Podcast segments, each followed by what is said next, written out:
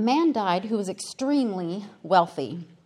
His will was full of art pieces, very expensive art pieces. This man had a son who had died before him, a son whom he loved, and this son would have been his only heir. Soon after the death of the wealthy man, a public auction was held that included all the valuable art pieces. People came from all over the world because of that, those pieces of art. Over a thousand people gathered to participate in the auction.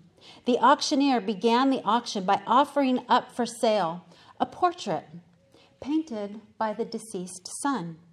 It was a rather plain painting, not at all like all the other expenses, expensive art pieces. The floor opened for bids, but there weren't any. After what seemed like a long silence, an uncomfortable silence, a little old man walked down the aisle. As he neared the front of the room, the auctioneer recognized him. He had been the servant of the wealthy man. He meagerly and almost shamefully offered a couple of dollars from his pocket for the child drawn portrait. The auctioneer hit his gavel and said, Sold! The many people in the room shifted with excitement, preparing for the main part of the selling to begin. But much to their surprise and chagrin, the auctioneer hit the gavel again and said, Auction over. The auctioneer went on to explain In the will of the master, the instructions specifically said to offer for sale the painting drawn by his son first, and that whoever gets the painting of his son gets the whole art collection. The master had decided well in advance that whoever loved his son could not only have his son's work, but would receive the entire inheritance of the father. Much like the elderly servant who loved the master's son, we who have placed our faith in Jesus Christ will share in the inheritance of the Father. We are born again, we become ch- and and excuse me, when we are born again, we become children of God, citizens of the heavenly kingdom, and heirs to an eternal inheritance. The result is that we are blessed and we ought to live with an attitude that reflects that blessedness. And is that not what our book is about? We're going to be talking about the whole semester. So, what does it mean to be blessed? In its most simplistic definition, the word blessed means, and if you've already started reading the book, you know, blessed means happy.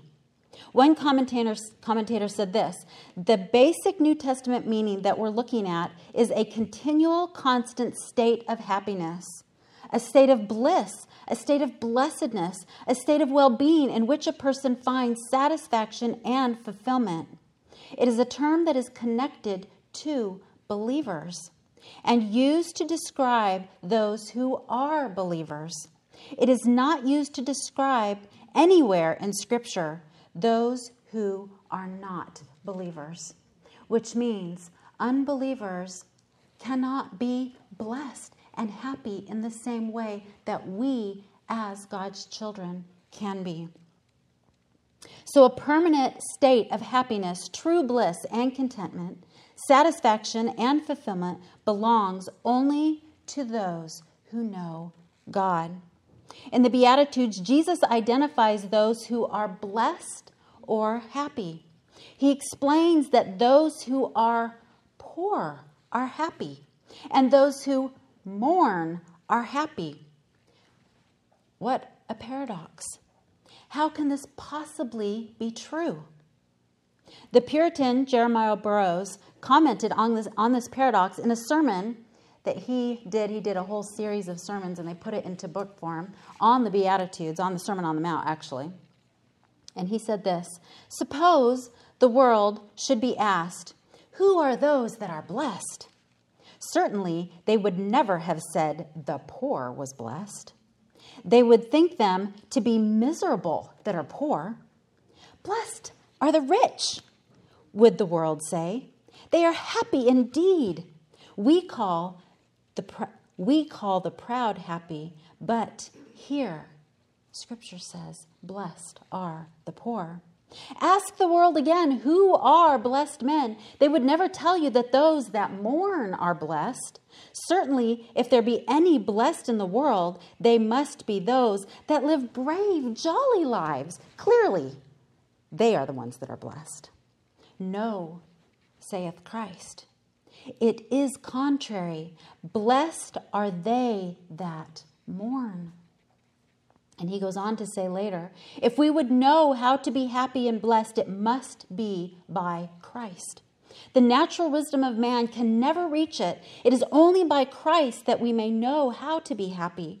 When Christ comes to be revealed, the thoughts and hearts of men are raised and enlarged. They look after happiness in another manner than formerly they did as believers, we should not be looking to the things that used to bring us hope and joy and satisfaction.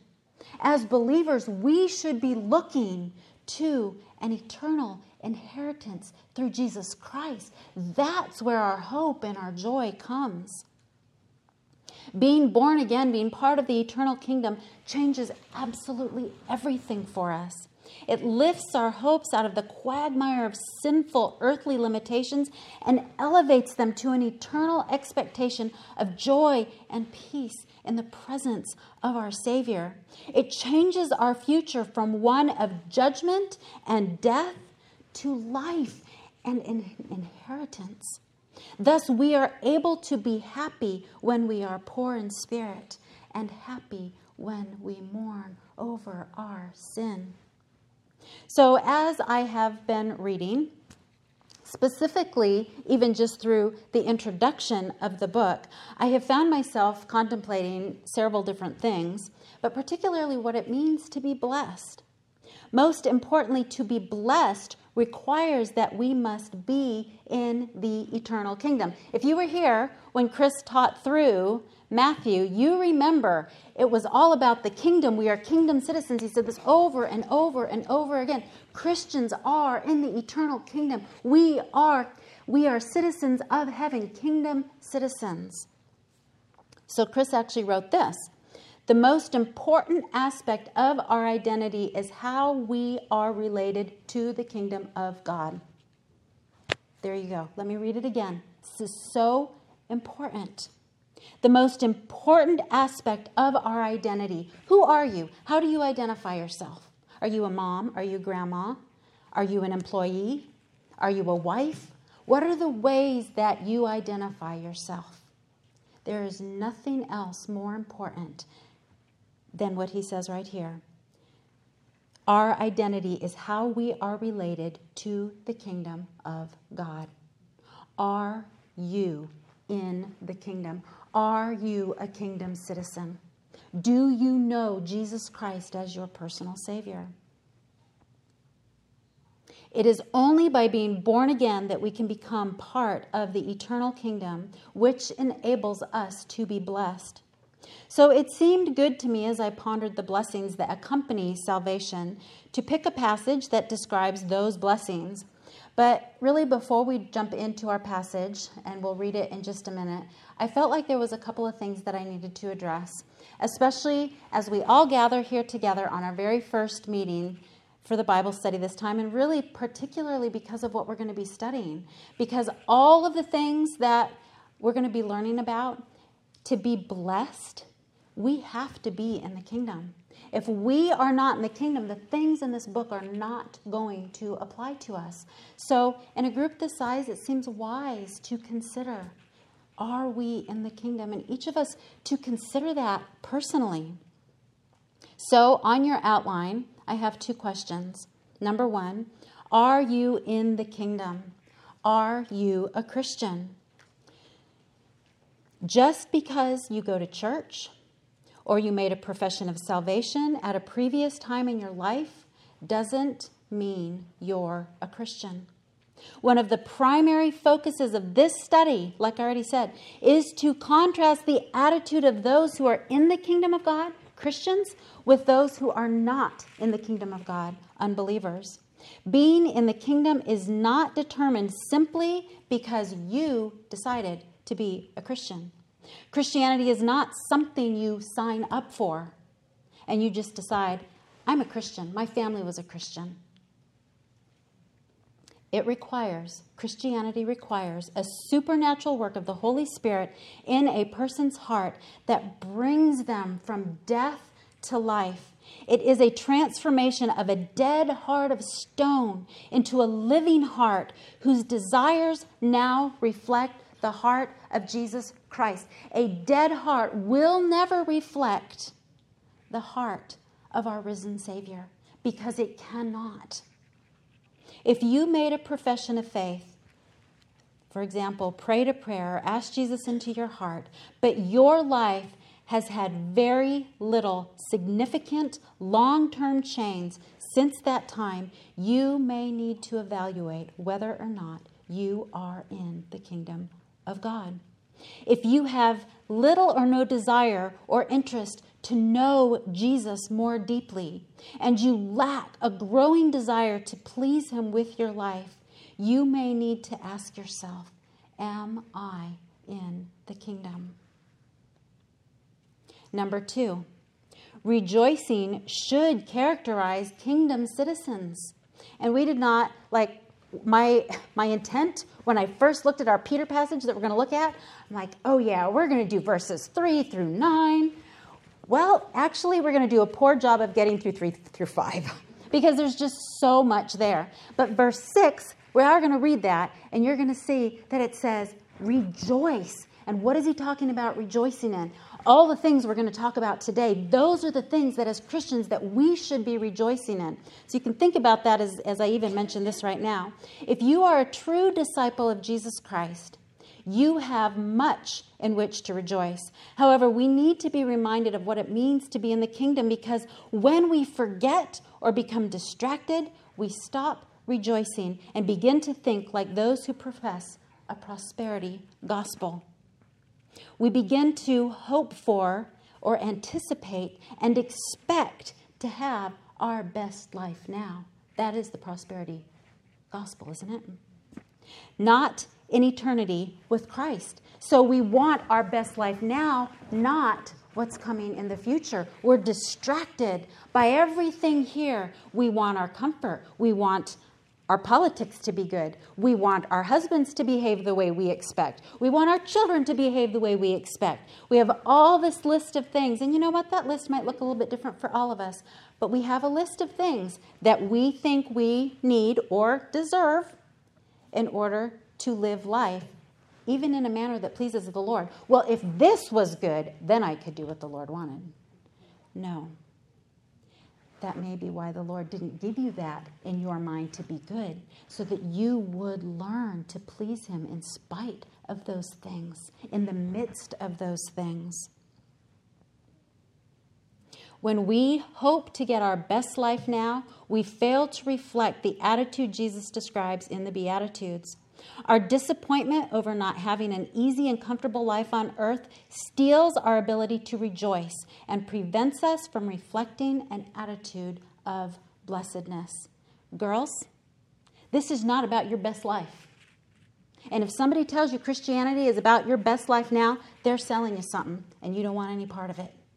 Because walking with God is challenging, it is a war, we are told in Scripture, between the spirit that indwells us and the flesh that's always wanting to be sinful. So many things that make being a Christian difficult. But the reason why we have hope, as we're going to see, is because of the inheritance that we have in heaven awaiting us through Jesus Christ. And that is where we focus. Do you ever wonder why you struggle to rejoice? Do you ever wonder why you have difficulty reflecting the blessedness Jesus describes in the Beatitudes? It may be that you have forgotten the blessings of the eternal kingdom, or perhaps you have never known them because you are not in the kingdom. If we are truly Christians, we are in God's eternal kingdom, which means we are blessed. It also means that we will not rejoice in the same things the world rejoices in, and we will not be made happy by what makes the world happy. Instead, our happiness will be found outside of this temporal life. Our blessedness or happiness will be rooted in what is eternal. The Apostle Peter beautifully describes the eternal aspects of kingdom citizenship that should cause us to rejoice. He presents the reasons we are blessed or happy, or should be, anyways, within the eternal kingdom. The passage that we're going to look at today answers this question Why can believers live in a state of blessedness, which is defined, remember our definition, as happiness, contentment, satisfaction, and fulfillment? Even when our circumstances do not provide reason for those attitudes. So let me read that to you again, and I'm going to leave out the definition to make it a little more succinct. Why can believers live in a state of blessedness even when our circumstances do not provide reasons for those attitudes?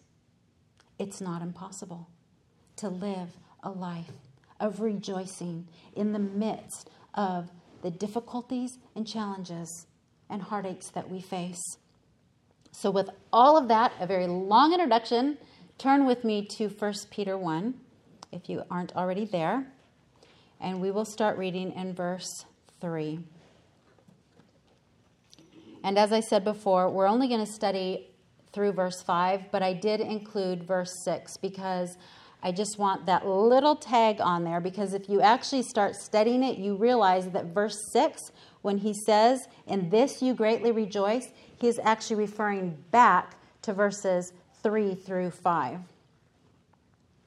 Blessed be the God and Father of our Lord Jesus Christ, who according to his great mercy has caused us to be born again to a living hope through the resurrection of Jesus Christ from the dead, to obtain an inheritance which is imperishable and undefiled and will not fade away, reserved in heaven for you, who are protected by the power of God through faith for a salvation ready to be revealed in the last time.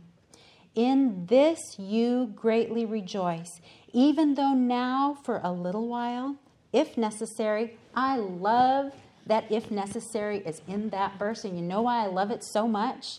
Because God has deemed it always necessary.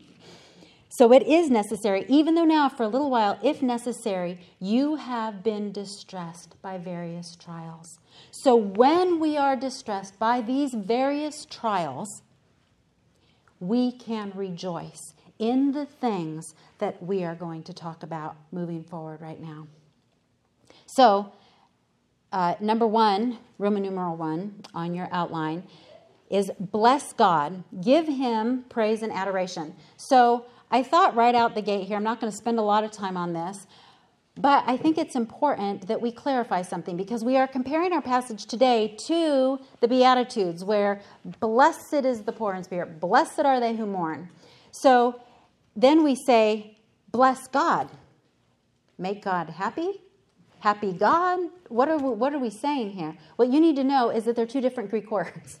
So when we have bless God, the Greek word there actually means praise and adoration. So we are praising God. So Peter starts then, after he gets through his introduction, he starts by saying, Praise God, adore God. And now he's going to tell us why. So, A, capital A on your outline he has caused us to be born again to a living hope. So, as Peter begins this epistle, he begins by referencing the hope the believers have. Keep in mind the historic period in which Peter was writing. The believers had been dispersed. Remember, he calls them aliens and strangers. And they were experiencing the difficulties of persecution.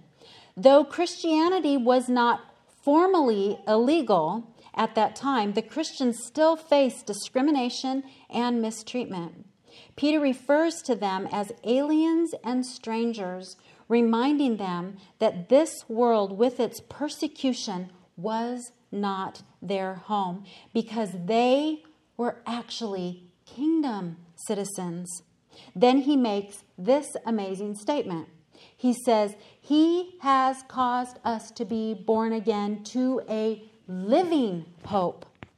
So we're going to look at this word hope for a few minutes here because it's very significant. Now, understand, so as I was reading through various commentaries, John MacArthur actually said, he's like, the word inheritance is the key word to this whole passage. But we have hope because of that inheritance. So, we're going to talk for a few minutes about what this hope is. So, hope means an expectation of good. So, in the Christian sense, and this is from Thayer's lexicon, in the Christian sense, it means joyful and confident expectation of eternal salvation. Confident, this is a key word here confident expectation. We don't have a hope so, we know so. Peter describes this hope as a living hope. It doesn't die with sickness, famine, financial loss, failure, political collapse, divorce, unexpected tragedy, or death. It is living and will never die because it is a hope that reaches beyond this decaying world. It is a hope that is rooted in the eternal kingdom of life. It is a living hope. But see, the problem with us and the reason why we struggle and the reason why we don't rejoice is because a lot of times we don't even realize our hope is in all that we see here. Our hope is in not experiencing financial ruin. Our hope is in good health. Our hope is in our kids walking with the Lord as they grow up, that they would know Him as their Savior. So, is that the proper thing? Are those the proper things to put our hope in? No, because those are all fleeting. We have no control over them. Those hopes may all and likely will all die. But when we place our hope in eternity, it is a living hope because it is held by a living God. In Colossians 1 5, Paul describes this hope as being laid up for you in heaven. Peter praises God because there is a hope that reaches beyond the difficulties, the heartaches, the challenges, and the disappointments of the sin cursed earth. It is a hope that transcends this world and reaches to a future that is secure in the presence of our God. Paul mentions again in Colossians, just a few verses later, in verse 27, that he says, and I love this Christ in you, the hope of glory. This is incredibly significant because true living hope is only possible if you have been born again. At salvation, Jesus Christ takes up residence in our hearts through the Holy Spirit and gives us eternal living hope. So, this is a hope that undergirds and empowers the Beatitudes. This hope is what makes it possible for the poor in spirit to be happy and for those who mourn to be happy, or those who are persecuted to be happy. For those who are in the kingdom, they have a living hope which enables them to respond rightly, biblically, and godly, even in the midst of the most trying, difficult circumstances. So, to look at this from the opposite perspective, Paul writes to the believers in Ephesus, reminding them of their dire spiritual condition before they were redeemed. Notice what he says about hope. He says, this is Ephesians 2:12. Remember that you were at that time separate from Christ, excluded from the commonwealth of Israel, and strangers to the covenants of promise, having no hope, and without God in the world. That is what it means to be an unbeliever, to have no true hope. In contrast to unbelievers who have no true hope, true believers have a real, solid, secure hope that the unredeemed can never possess because it is a hope that is secured by God in the eternal kingdom. So let me ask you do you have this kind of hope? Not a hope so, not a wishful thinking, but a guaranteed, secured, confident hope that you have eternal life in Jesus Christ. Not hope in a prayer that you prayed years ago, not hope in the good things you have done, not hope in your church attendance, not hope in the fact that you claim the name Christian. Do you have a living hope and a living Savior that is at work in your life? This is so significant to really identifying whether or not we are in the kingdom. So listen. Do you have a living hope and a living Savior that is at work in your life, filling your heart with His desires and strengthening you to accomplish those Christ centered desires through the power of His Holy Spirit? Now, did I say that you have to be able to perfectly live these out? No, because we all know we can't perfectly live them out. But what is your desire? Is your desire to please your Savior?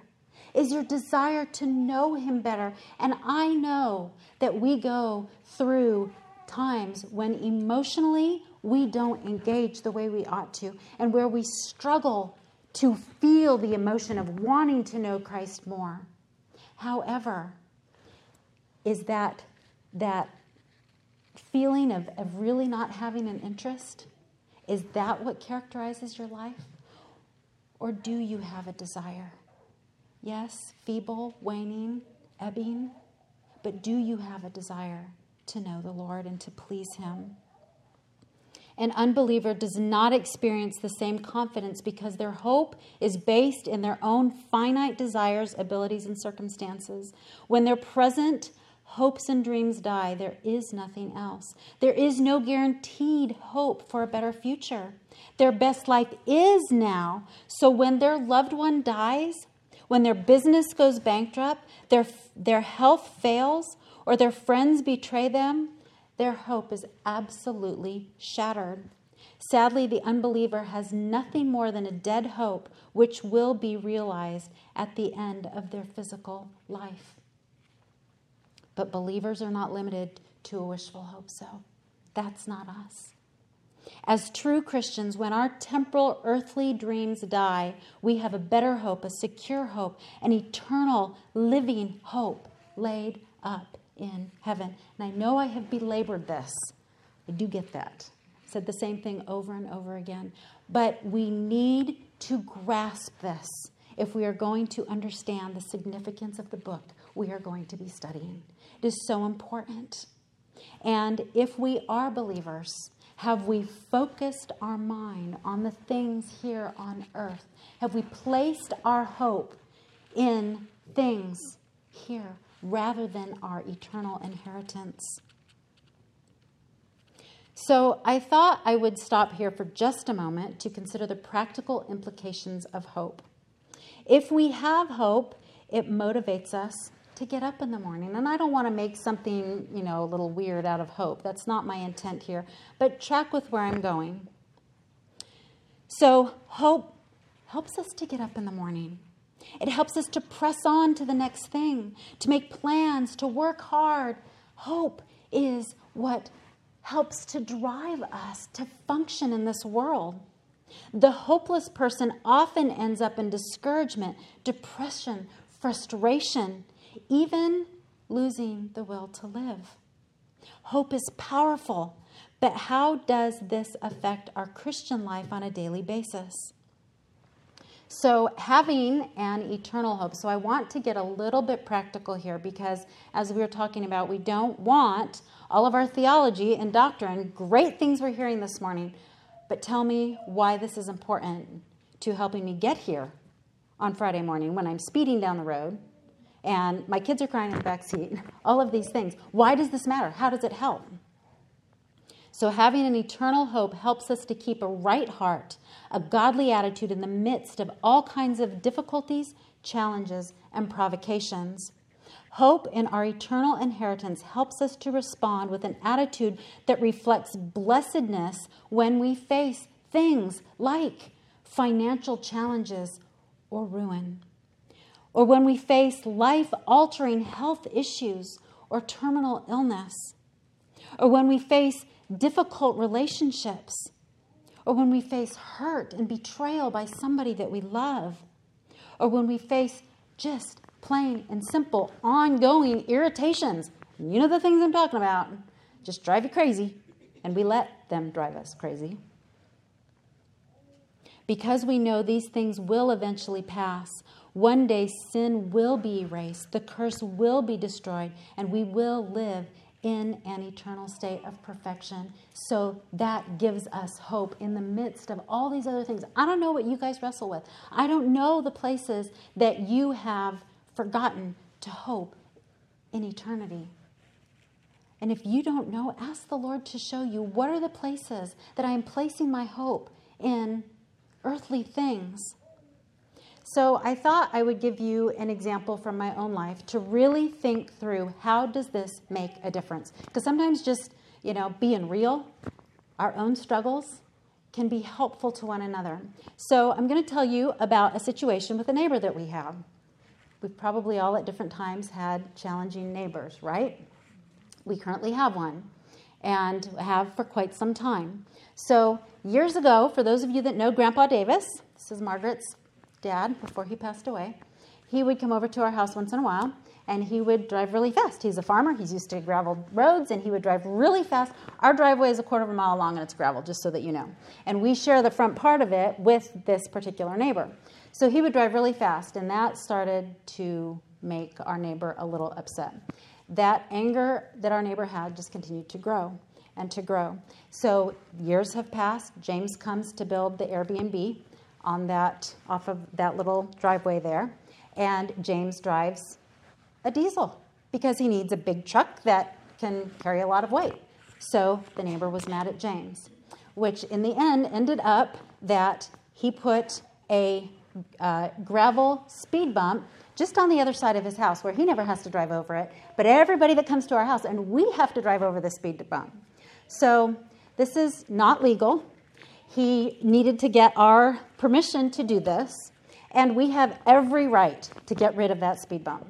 So we tried a couple of times, only to find that it would be built up so high that we would drag the bottoms of our car over this speed bump. Well, you can just imagine that Craig and I are so godly.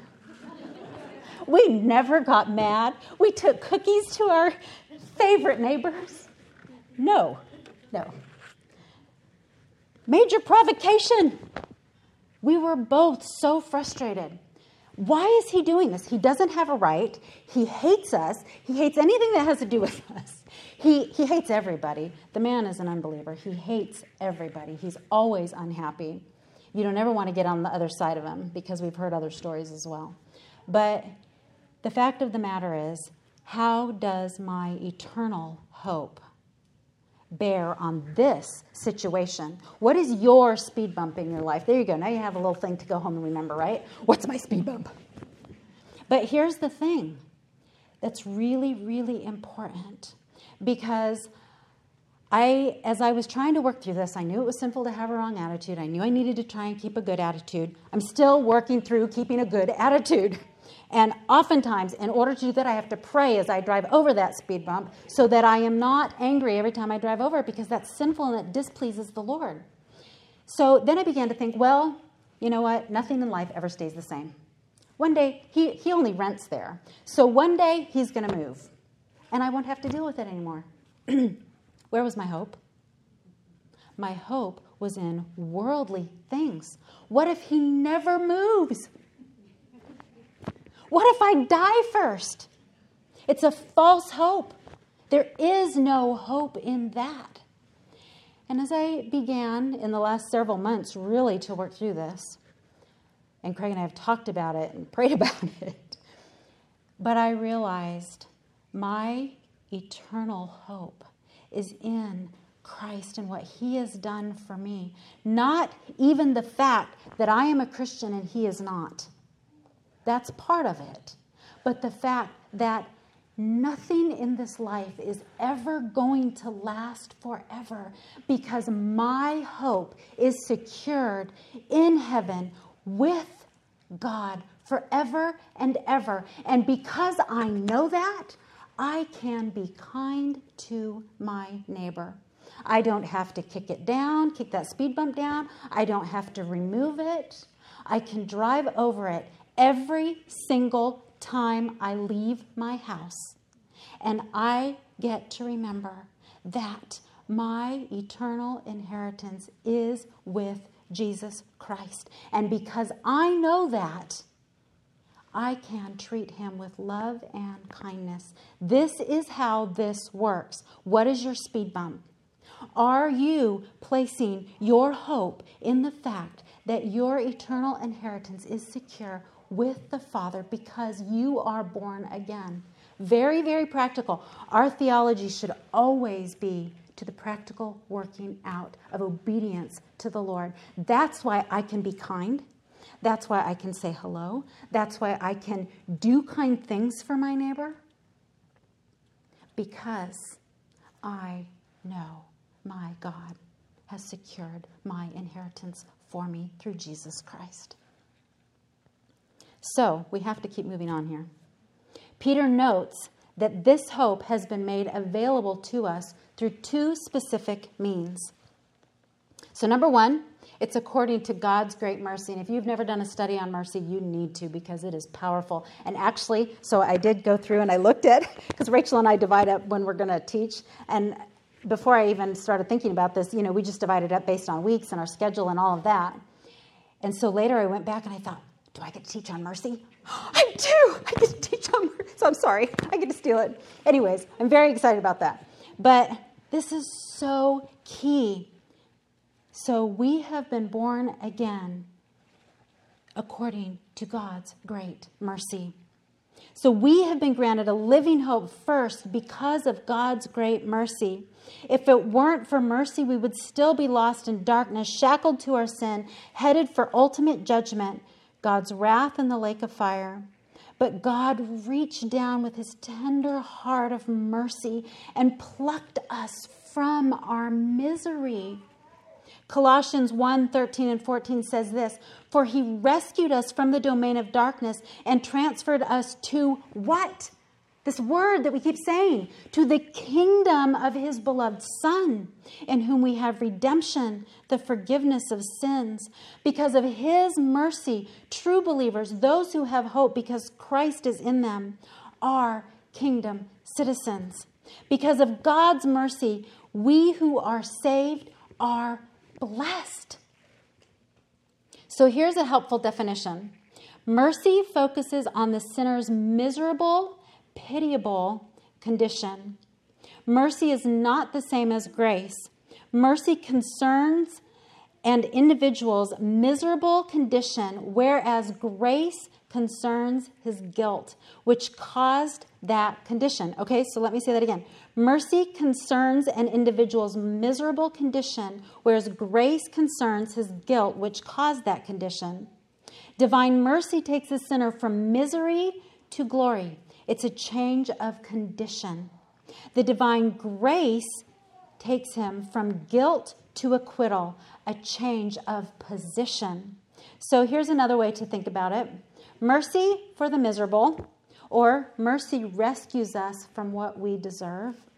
Grace for the guilty. Grace gives us what we don't deserve. So, do you remember the two famous words from Ephesians 2? And they're not only in Ephesians 2. But we, yeah, Michelle knows, she said them. But these are such key words here, and I'm sure most of you know what I'm talking about. They are words that tend to re- we tend to refer to when we think of God's salvation provided for us. They are, but God. What was it that caused God to break into our misery, to save us? What was it? Paul tells us it was his rich mercy. Ephesians 2 3 through 5 says this Among them, unbelievers, we too all formerly lived in the lusts of our flesh, indulging the desires of the flesh and of the mind, and were by nature children of wrath, even as the rest. But God, and listen, being rich in what?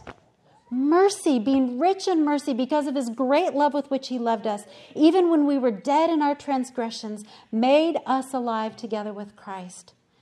by grace you have been saved. So we have both components right there mercy and grace. We have hope because God is merciful. And that hope in Christ and that hope in Christ provided by a merciful God empowers us to live with the attitude of kingdom citizens even this is key even before we are transferred from here in our temporal living on earth to the eternal. The second means for hope that Peter mentions is the resurrection of Jesus.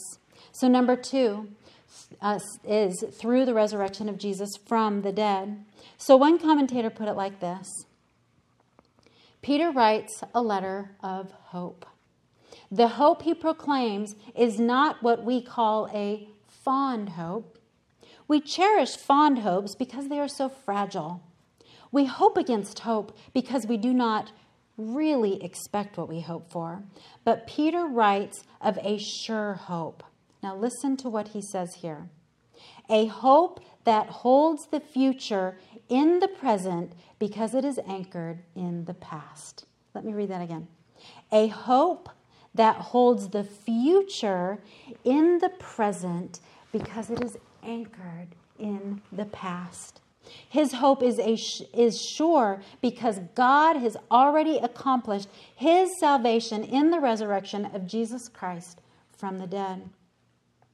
When Jesus instructed the disciples regarding the Beatitudes at the Sermon on the Mount, it was with the future of his death and resurrection still yet to come. Peter was there listening to Jesus as Jesus taught the Sermon on the Mount. But he did not yet fully understand what Jesus meant. The resurrection was still future. It had not yet taken place, so he couldn't possibly understand the full impact of what Jesus was teaching when he talked about the Beatitudes. However, years later, when Peter wrote the epistle that we're looking at this morning, he wrote from the perspective of the past. Jesus had already suffered, died, and been resurrected from the dead. The Holy Spirit had already come to indwell believers at the day of Pentecost. So, a different commentator writes this The resurrection of Jesus was a life changing reality for Peter. When Jesus died on the cross, it was the end of all of Peter's hope. You can only imagine all of his hopes were focused on Jesus Christ and building his kingdom. And now Jesus is gone. He knew only bitter sorrow for his own denials. The dawn could bring could not bring hope. With the crowing of the cock, he heard the echo of his curses. But Jesus did not stay dead. Hope was reborn in Peter's heart with the sight of his living Lord. The resurrection shows that God has made the crucified both Lord and Christ. With the resurrection of Jesus and his entrance into glory, a new age had begun. Peter now awaits for the day when Jesus will be revealed from heaven. Peter's living hope is Jesus Christ. Is your living hope Jesus Christ. So, another aspect of Peter's praise and adoration to God is that God has called us to obtain an inheritance. And I know I've mentioned inheritance over and over again as we've been talking, but here now we get to actually look at it. So, B, He has caused us to obtain an inheritance. The Jews would have been very familiar with the idea of an inheritance because God had promised them the inheritance of Canaan. If you remember in the Old Testament, they had the promise of moving into the land of Canaan, which was going to be their inheritance. They were going to take over that area. When they moved out of the wilderness out of 40 years of wandering, each of the 12 tribes were given a portion of that land of Canaan as their inheritance. So, John MacArthur says this Peter told his readers that just as Israel received an earthly inheritance, the land of Canaan, so the church received a spiritual inheritance in heaven. So, the imagery here for the people that were reading what Paul had written was very, very clear. They were able to understand an inheritance and what that meant because that was so much a part of who they were as a nation. John MacArthur goes on to say the apostle reminded them that in the midst of their persecution, they ought to praise God and patiently wait for his promised eternal inheritance.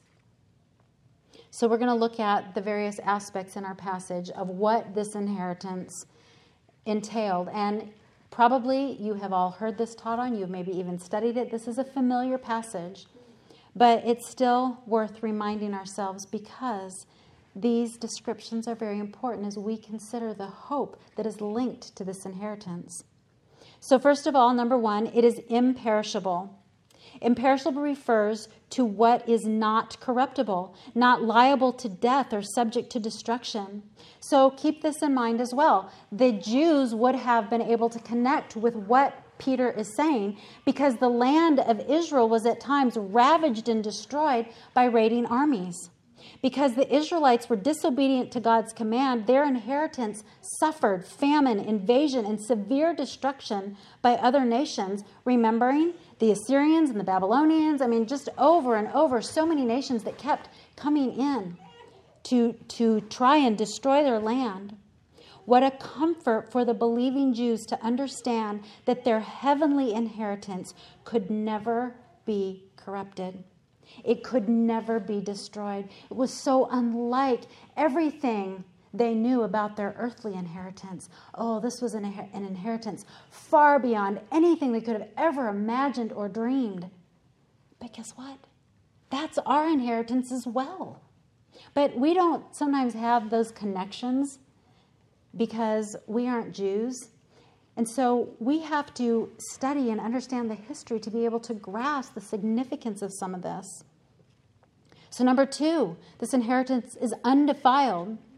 Thayer says, Thayer's lexicon says, it's unsoiled or it's free from deformity. Everything in our world is defiled because of the curse of sin. There is nothing that doesn't eventually succumb to the wear and tear of time and exposure. But a believer's heavenly inheritance is kept in perfect condition. Nothing can cause it to be defiled or ruined. It is perfectly kept by our great God. And number three, it will not fade away. So, again, the definition here fade away means unfading, or by implication, perpetual. So, it doesn't fade away, it is unfading.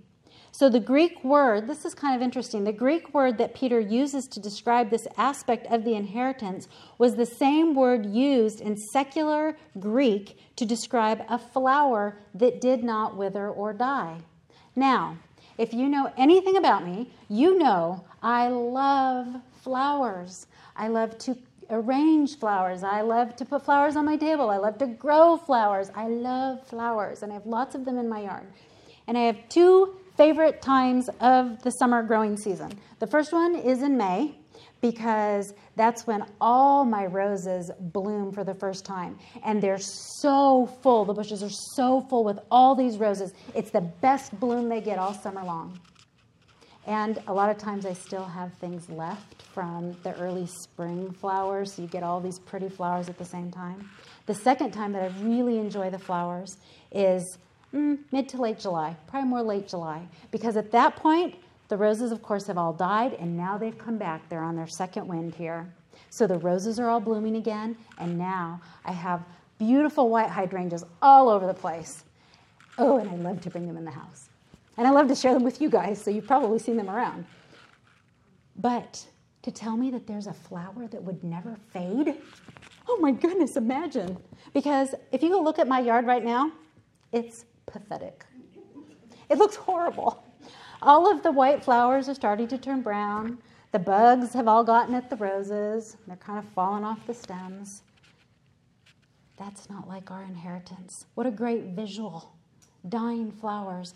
Our inheritance will never fade away like dying flowers. Our glorious eternal inheritance will never fade. The seasons won't affect it, the bugs won't eat it, and the sun won't fade it. So, number four, reserved in heaven. Lastly, Paul reminds them that this inheritance is reserved in heaven. It is being guarded and kept for the believer for the future. And you remember from Matthew 6, 19 through 21, this is still part of the Sermon on the Mount. So it says this Matthew, did I already give you the reference? Matthew 6, 19 through 21. Do not store up for yourselves treasures on earth where moth and rust destroy, and where thieves break in and steal, but store up for yourselves treasures where? In heaven, where neither moth nor rust destroys, and where thieves do not break in or steal. For where your treasure is, there your heart will be also. And where your heart is, is going to determine how you live from day to day. If you have forgotten that your treasures are in heaven, that your inheritance are in heaven, how are you going to respond to the challenges that you face day in and day out? Most likely in sin. And so we have to constantly be reminding ourselves that our treasure is in heaven, and that is where our hope is with our Savior. So that is why we can reflect an attitude that is blessed, even in the face of difficulties. Our inheritance is reserved in heaven. So as we move into our last verse, verse 5, Commentator Thomas Schreiner explains this. He says, We should note that Peter now describes the inheritance in terms of salvation. Salvation can be defined as being rescued from God's judgment or wrath on the last day. So there is a component that there is an actual physical inheritance that we will receive in heaven. We, we know that Scripture talks of crowns and things like that, but there is a spiritual side of this in our salvation that Peter refers to. So, see, He, God, has protected us for salvation. Not only is our inheritance reserved, meaning guarded or protected for us, but God has protected us as well so that we will receive the inheritance. Did you ever think about that before? Yes, we know that our inheritance is protected in heaven and reserved for us. But did you think about the fact that God is protecting you so you can receive that inheritance? Both our physical inheritance, waiting in the new heaven and new earth, and also our salvation are protected by God. The Apostle Paul explains that we have been sealed with the Holy Spirit of promise. And I could give you verse after verse after verse after verse that talks about God's protection of us until we get to the eternal kingdom. But I'm just going to give you this one right here. So, Ephesians 1, starting the midway through 13 and then 14. You were sealed in him with the Holy Spirit of promise, who is given as a pledge of our inheritance, with a view to the redemption of God's own possession to the praise of his glory. We have been given the Holy Spirit who indwells us, and it is a promise to us that one day we will be united with our Savior in heaven. We are protected by God and sealed by the Holy Spirit with our redemption in sight. So, number one, we are um, protected by His power. God has protected us by His very own infinite power. For the true Christian who understands his own weakness and sinfulness, this is an overwhelming comfort. If keeping my salvation were fully up to me, I would never be able to do it. I'm too sinful. I'm too fickle. I'm too weak. I'm too unfaithful. But it is the power of God that keeps me. Oh, the hope in this. Thomas Schreiner said this God's power does not shield believers from trials and sufferings, but it does protect us from that which would cause us to fall away. Yes, in this life you will face persecutions and trials and temptations and difficulties, but we have been protected so that nothing can take away our inheritance and nothing can keep us from being with our Savior one day. And number two, we are protected through faith. Now, this is an interesting thing here. Though we are kept by the power of God, we are kept through faith. So, what do we have? I have to exercise my faith, and it's by the power of God. So, we have two things that kind of almost seem like they're in conflict with each other. So, this means we must engage and put forth effort, clearly, right? We have to exercise our faith. We have to place our faith in Jesus Christ. We don't just get to let go and let God. God keeps us by his power through faith. Ah, but listen. But the faith we have has been given to us as a gift from God. If you have faith in the Lord Jesus Christ, that has been given to you by God. It is a gift from God. But that still means you have to put forth the effort to exercise that faith. It's one of those tensions in Scripture. Yes, we are protected. Yes, we must also exercise faith that's a gift from God together at the same time. And I was just listening to a sermon a couple days ago by John MacArthur, and he was explaining another one of these tensions, very similar to this, though. And he said, How does this work? I have no idea. We don't. We don't have any idea. But we know by what? Faith that it is true. Because God has given us the faith to be able to believe that it is true.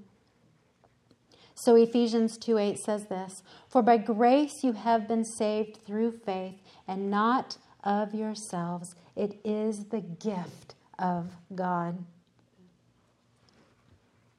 This is one of, as I already said, one of the paradoxes of Scripture that we cannot wrap our minds fully around. Though we are protected by the power of God, we still must fully engage by exercising our faith, which is fueled by His power. And when we exercise our faith, we are placing our faith in Jesus Christ, knowing that He has provided through His death and resurrection an inheritance that we will receive one day. By faith, we believe that. By faith, we can act in a manner that pleases the Lord because of those promises that we have been given. So let's take this full circle as we close. We who have been redeemed, who have been sealed by the indwelling of the Holy Spirit, are blessed because our hope is in an eternal inheritance that has been reserved for us by the power of God. This is what makes it possible to stay to say, excuse me, happy are the poor in spirit. Happy are they that mourn. Happy are they that are persecuted. We have a secure, confident hope that transcends the hope so's because we have been born again. So, as we get ready to enter into this book and study this book, what a great passage of Scripture to help us consider and think through so that we are well prepared to be able to live out, be obedient to the things that we're learning, so that it's not only just more knowledge, because we want to be changed by the Spirit of God. Let's pray. Father, we thank you and praise you for your precious and wonderful word that does teach us who you are, that teaches us who we are, sinners in desperate need of a Savior. And that you give us passages like the one we had this morning that, that shows us the hope that we have through Jesus Christ and his resurrection. And that through that we have an inheritance that is reserved in heaven, protected by you that we are protected by you, by your power. Father, we thank you for the gift of faith that enables us to be able to live out the things that you have given us in your word, that you enable us to place a confident hope through faith in the things that you have promised us. Lord, I pray that as we move to our small groups, that our time would be honoring and glorifying to you. I pray that new friendships would be built, that we would truly desire to get to know one another, and that we would be able to fellowship in a manner that brings unity to this church body. In your name we pray. Amen.